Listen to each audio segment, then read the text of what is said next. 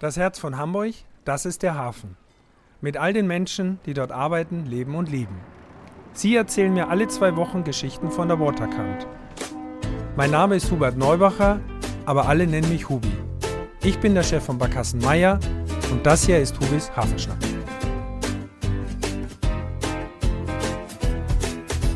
Moin, liebe Hafenschnack-Freunde, hier ist euer Hubi und heute habe ich als Gesprächspartnerin zu Gast Christine Beine und sie ist Geschäftsführerin von Hamburg CruiseNet. Moin, liebe Christine. Moin, Hubi. Schön, dass ich heute bei dir sein kann. Ja, ich freue mich und wir werden ein bisschen plaudern über das Thema Kreuzfahrt im Hamburger Hafen. Ich darf zuallererst gratulieren. Hamburg oh. CruiseNet ist 25 Jahre alt geworden, richtig? Richtig, genau. Erklär doch bitte unseren Zuhörerinnen, was Hamburg CruiseNet genau ist und wo das herkommt. Also, weil viele werden gar nicht wissen, die nicht mit Kreuzfahrt und Schifffahrt zu tun haben, was es damit auf sich hat. Was machen die eigentlich? Genau. Mache ich sehr gerne, Hubert. Ähm, ja, wir sind ein sogenanntes Public-Private Partnership, haben 100 Mitgliedsunternehmen. Cruise hört sich ja immer so nach Reedereien an. Ja, haben wir mhm. 10 Reedereien, aber die anderen 90 sind lauter Unternehmen rund um die Kreuzfahrt. Das geht los mit Hafenagenten, Schiffsausrüstern, IT-Unternehmen und natürlich auch vielen touristischen Unternehmen, mhm. unter anderem auch Barkassenmeier, ähm, die sich rund um die Kreuzfahrt gruppieren und einfach Interesse daran haben, dass möglichst viele Schiffe nach Hamburg kommen und äh, Hamburg dadurch noch ein bisschen attraktiver wird. Mhm. Das ist mal so die Grundstruktur. Was machen wir? Ich glaube, man kann sagen, wir sind diejenigen, die die Attraktivität des Kreuzfahrtstandortes Hamburg steigern wollen. Mhm. Das fängt an mit dem Thema ja, Willkommenskultur. Also wir sind ja diejenigen, die an den Terminals Infocounter haben. Also wenn jetzt ausgeschifft wird und Passagiere sagen, hast mal einen Stadtplan, wie komme ich zum Jungfernstieg und so weiter, mhm. dann sind das ja unsere freien, in dem Fall Mitarbeiter, die da für die Gäste und auch die äh, Reedereien vor Ort sind. Wir machen aber auch, das ist schon ein Großteil der Arbeit, die Vorbereitung der ganzen Fachmessen, also die ah, Vorbereitung okay. der ja. Hamburg-Präsenz mhm. auf der Seatrade Cruise Global in Miami, jetzt in ein paar Wochen auch auf der Seatrade Europe hier mhm. in Hamburg und bündeln dann eben die Hamburger Unternehmen, die bei uns Mitglied okay. sind, für die Präsenz. Und alles andere ist ehrlich gesagt so das, was anfällt. Also ich nenne das mal Rahmenbedingungen verbessern, mhm. ähm, den Kontakt zwischen den Unternehmen und Start-ups herzustellen und Universitäten haben wir in diesem Jahr ein schönes Projekt gehabt. Auch mal zu gucken, was passiert am Hauptbahnhof, wie ist da die Entwicklung mhm. äh, des, des, des neuen Bahnhofs. Das hat ja viel mit unseren Unternehmen zu tun, die die Gäste dann ne, ja, gerne samstags ja. Bettenwechsel am Bahnhof abholen und dann zu den Schiffen bringen. Und das sind lauter Themen, die einfach mhm. so aufploppen, nenne ich mal. Das heißt, ihr seid wirklich übergreifend dafür zuständig, also Branchennetzwerk für die Kreuzfahrt, auch in, in Standortmarketing genau, vor allem. Genau. Und wenn du erwähnst Messen oder so, das heißt, ihr seid dann auch auf Messen vertreten oder bündelt ihr die, die Player quasi auch an anderen Orten Nee, wir sind dann auch mit an äh, auf den Messen vertreten ah, ja. und repräsentieren Hamburg, aber natürlich immer im Verbund mit unseren Hauptausstellern oder auch dann okay. den Unterausstellern. Also das sind dann eben häufig für Hamburg die Cruise Gate Hamburg, mhm. die den mhm. Betrieb der Terminals macht genau. ähm, und äh, auch gemeinsam mit den anderen mhm. Unternehmen. Aber wir sind schon immer auch vor Ort und halten die Flagge Hamburgs hoch als Kreuzfahrtstandort. Und, und den Kontakt. Du hast gerade äh, Cruisegate Hamburg erwähnt, darauf auch kurz einzugehen, weil das muss man vielleicht auch mal erklären. Äh, da kommt man ja vielleicht auch mal ein bisschen durcheinander. Ja. Also ne, CruiseNet, CruiseGate. Genau. Äh, kurz erwähnen, du hast es gerade gesagt, die betreiben die Terminals in Hamburg, also CruiseGate, das Team. Ganz genau. Äh, die CruiseGate Hamburg GmbH ist Terminalbetreiber, betreibt die Kreuzfahrt-Terminals, ist insofern auch im direkten Kontakt mit den Reedereien, was mhm. die ähm, Akquise von Anläufen und Kunden betrifft. Wir sind diejenigen, die das Branchen Netzwerk organisieren, wenn okay. du so willst, und eben im Bereich der Messen das Standortmarketing machen Verstehe. und insofern eben nicht nur den Hafen Hamburg präsentieren, sondern auch die Dienstleistungen der Hafenagenten, der IT-Unternehmen und all genau, ja. derjenigen, die sich rund um diese Industrie hm. äh, sammeln. Und das sind schon eine Menge, Menge Firmen. Hm. Habe ich jedenfalls so festgestellt. naja, wie gesagt, du hast erwähnt, dass wir auch äh, schon seit Jahren Mitglied genau. sind bei euch ich kann es nur von mir aus sagen, was der Mehrwert ist. Das ist natürlich, wenn man das große Ganze sieht. So. Und mhm. äh, da waren ja doch einige Menschen tatsächlich vor 25, 26 Jahren ja. so weitsichtig, dass die damals beschlossen haben, wir müssen ein Netzwerk gründen, um die Kreuzfahrt nach Hamburg zu holen, um die zu entwickeln. Das ist ja das, was ihr jetzt gerade feiert. Mhm. Wie waren denn die, die Steps dazwischen? Also wie hat es denn mal angefangen? Also ich selber weiß sogar noch, ich bin ganz überrascht, weil heute ist Kreuzfahrt im Hafen relativ normal, ja. sage ich mal so, ja. was aber harte Arbeit dahinter ist. Das war ja vor 20 Jahren oder 25 Jahren noch ganz anders. Absolut. Also ich habe noch mal in die Daten geguckt, 1999 und das ist ja auch noch nicht so furchtbar mhm, lange genau. her für ältere Leute. Ja. Äh, hatten wir 15 Anläufe Wahnsinn. im Hamburger Hafen. Ja. Heute in diesem Jahr haben wir 284. Ja. Und das ist natürlich ähm, eine wahnsinnige Entwicklung, die in diesen Jahren stattgefunden hat. Ich glaube ganz ehrlich, ähm, für Hamburg sind zwei Punkte ziemlich wichtig gewesen, gerade so Ende der 90er, als der Schub dann auch hier äh, am Standort angekommen ist.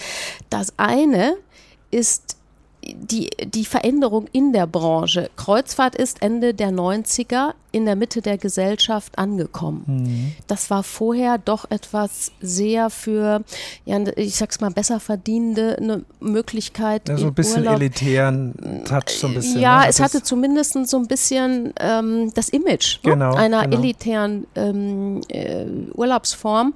Und Ende der 90er ist ich denke insbesondere und ganz schwerpunktmäßig durch die Gründung auch des Unternehmens AIDA und die mhm. ersten AIDA-Schiffe ist einfach so eine Art Familienurlaub auf See durch Clubschiffe möglich geworden. Ja. Und das hat einfach in der Gesellschaft eine völlige Veränderung auch in der Wahrnehmung ja. dieses Produktes Kreuzfahrt mhm. gegeben. Und für Hamburg, das wäre so der zweite Punkt, ist sicherlich auch die politische Entscheidung zur Entwicklung der Hafen City von Bedeutung gewesen. Weil wenn du mal zurückschaust, Ende der 90er, wir hatten hier kein Kreuzfahrtterminal. Null, ja, wir genau. hatten die Überseebrücke, so, die haben wir immer noch. Aber wir hatten natürlich keine vernünftige Infrastruktur. Die 15 Schiffe, die wir 99 hatten, ja, die wurden irgendwo am Schuppen 73, also zwischen Kaffeesäcken Stimmt. und ich weiß nicht was, äh, genau. äh, abgefertigt. Ja. Kann man alles machen. Aber durch die Entscheidung, die Hafen City zu entwickeln und die Stadt an die Elbe zu bringen, gab es auf einmal, ich kürze das mal ab, den Timeslot am heutigen Überseequartier, mhm. wo es eine sehr, sehr gut erhaltene Kaimauer gibt. Ja, zum Glück. So, ja. so zum Glück. Ähm, ein Terminal temporär zu bauen. Und dieser temporäre Zustand hat dann ja 20 Jahre ungefähr angehalten. Also da kamen ein paar Entwicklungen zusammen, glaube ich, und die am Ende auch ähm, ja, dazu mhm. beigetragen haben, dass es eben zu diesem Aufschwung hier in Hamburg kam und zu dieser Entwicklung. Gut, und unser Verein ist eben auch dann Ende der 90er gegründet worden, weil man schon auch festgestellt hat, wenn man in diesem Bereich aktiv werden will, da muss man auch international natürlich präsent Klar. zeigen. In den 25 Jahren hat sich unser Aufgabenspektrum dann so ein bisschen nochmal verschoben. Aber so kamen diese drei Dinge zusammen und so kann man dann auch von 15 auf 284 ja. Anläufen. Also es ist schon faszinierend, also selbst äh, ich, wo ich ja jeden Tag im und am Hafen äh, zu Wege bin, ist es schon äh, irre, dass, ja ich will nicht sagen fast täglich, aber dass wirklich immer ein Kreuzfahrtschiff irgendwo liegt, auch in Blickweite. Jetzt haben wir im Moment äh, drei Terminals, richtig? Die Funktion, also Altona, Steinwerder, das meist angefahren im Moment, ja, ist das genau. so? Ja, ist so. Und äh, Parkenhöft ist, glaube ich, so ein Ausweichterminal im Moment, weil genau. ja an der Hafen City gebaut wird. Ich finde es übrigens sehr faszinierend, dass wir sowas miterleben dürfen. Ja. Der Bau der ja, Hafen City ja. plus natürlich die Kreuzfahrtgeschichte daneben und so weiter. Das ist ja auch irgendwie so ein bisschen Geschichte. Also ich fühle mich da immer ein Teil davon, mini, mini. Ja. Aber ich finde es toll, dass wir es erleben dürfen. So. Ähm, Finde find ich übrigens auch, weil man muss auch immer gucken, gibt es eigentlich viele ähm, Entscheidungen, die die Stadt so maßgeblich prägen. Ja. Und wenn ich mal so zurückblicke, so auf die letzten 20 Jahre, ja, gab es mit Sicherheit auch andere, vielleicht das Konzept der wachsenden Stadt. Aber ich denke auch, diese, diese Entscheidung, die Stadt näher an die Ja. Elbe zu bringen, Ja. Ende der 90er, die hat schon, ähm, ja. die hat um- die Stadt verändert. Und wenn ich mal meinen Mini-Bereich angucke, eben auch dieses Segment Kreuzfahrt. Unbedingt, unbedingt. Und es hat ja auch eine unglaubliche Auswirkung äh, in die Stadt hinein, auch für den Tourismus natürlich, dass diese Klar. Kreuzfahrten hier stattfinden. Du hast AIDA schon erwähnt. Ähm, ich erinnere mich noch ganz genau und äh, als 2004, ich sag mal so, Ja. die Königin der Meere, ich würde sie immer noch so nennen, ich darf sie auch so nennen, weil ich ja als ganz besonderen Bezug dazu habe, ist die Queen Mary II das erste Mal Mhm. nach Hamburg gekommen Ja. im Juli. Und das war ja ein irrsinniger Auflauf und das ging, hielt, hielt ein paar Jahre an, dass auch wir in unserer Branche durch nachts um fünf die Schiffe voll hatten, weil die Menschen der Queen Mary II entgegenfahren wollten. Das muss doch auch ein irrsinniger Auslöser gewesen sein dafür, dass Hamburg so bekannt wurde als Kreuzfahrtdestination in der Welt oder nicht? Das Absolut. Also ich denke auch, wenn man nochmal auf den Zeitstrahl guckt, 98, 99 waren entscheidende Jahre und der nächste Step war dann 2004. Ja. Ähm, der Erstanlauf der Queen Mary II. Ich glaube, das ist unfassbar, was damals hier in der Stadt los war. Also ich selber weiß noch, ich suchte einen Parkplatz, ja. ähm, was äh, eine große Herausforderung war, weil ich komplett diese Menschenmassen hier unterschätzt habe, die alle das Schiff sehen Ja, wollten ja. ähm, zeigt aber am Ende auch, glaube ich, sehr gut, was die DNA dieser Stadt ist, was uns als Hamburgerinnen und Hamburger begeistert und was auch unsere Gäste begeistert. Genau. Und äh, von daher ist das eine wirklich tolle Erfolgsgeschichte und im nächsten Jahr ja, haben wir dann ja 20, 20 20 Jahre. Erstanlauf. Also ich bin mal sehr gespannt, ähm, was da so passieren wird. Aber du hast völlig recht.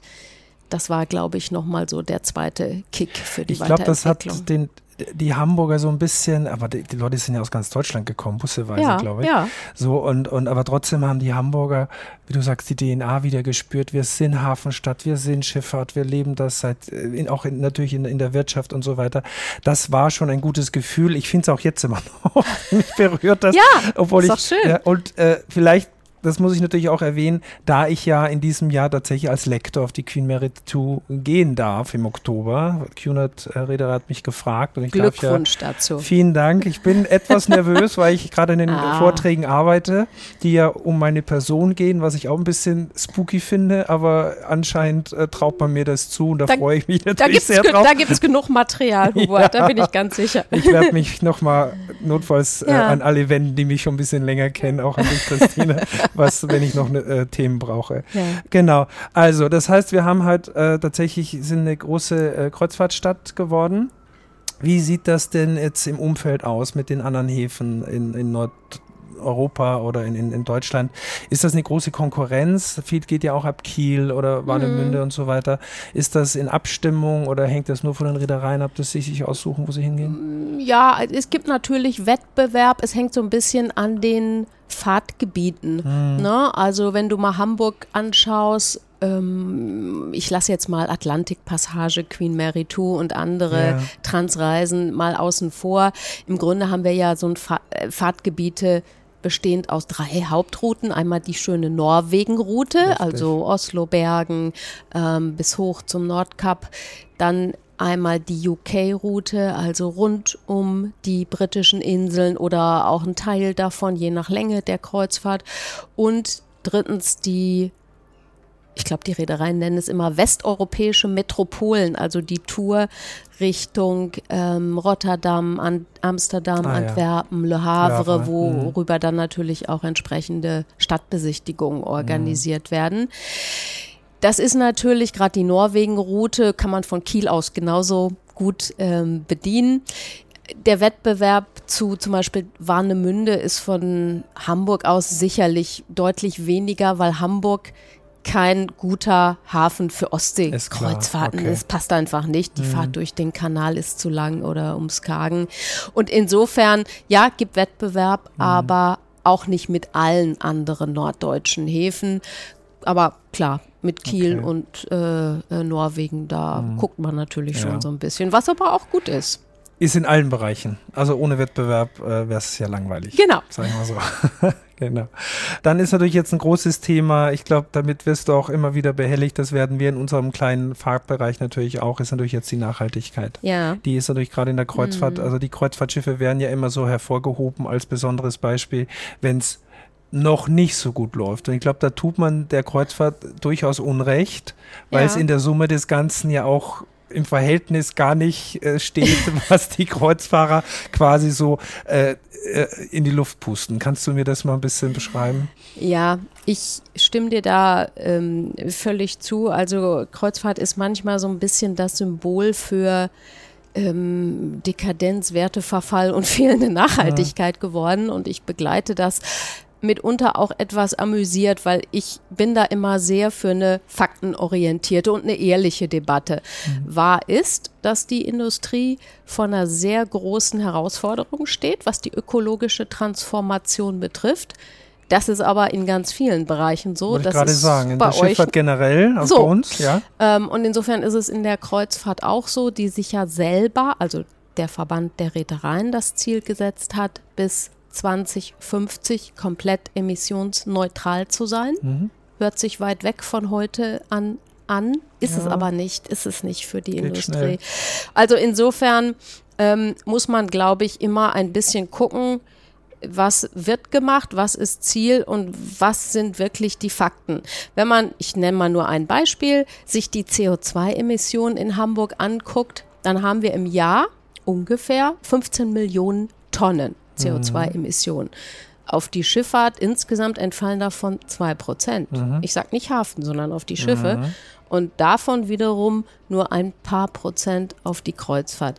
Also man muss, das wäre so mein Appell, ehrlich argumentieren, aber man muss auch die Kirche im Dorf lassen, ja. weil ich schon glaube und das eben auch selber sehe, bin ja nun selber häufig auch auf den Schiffen, guck mir was an.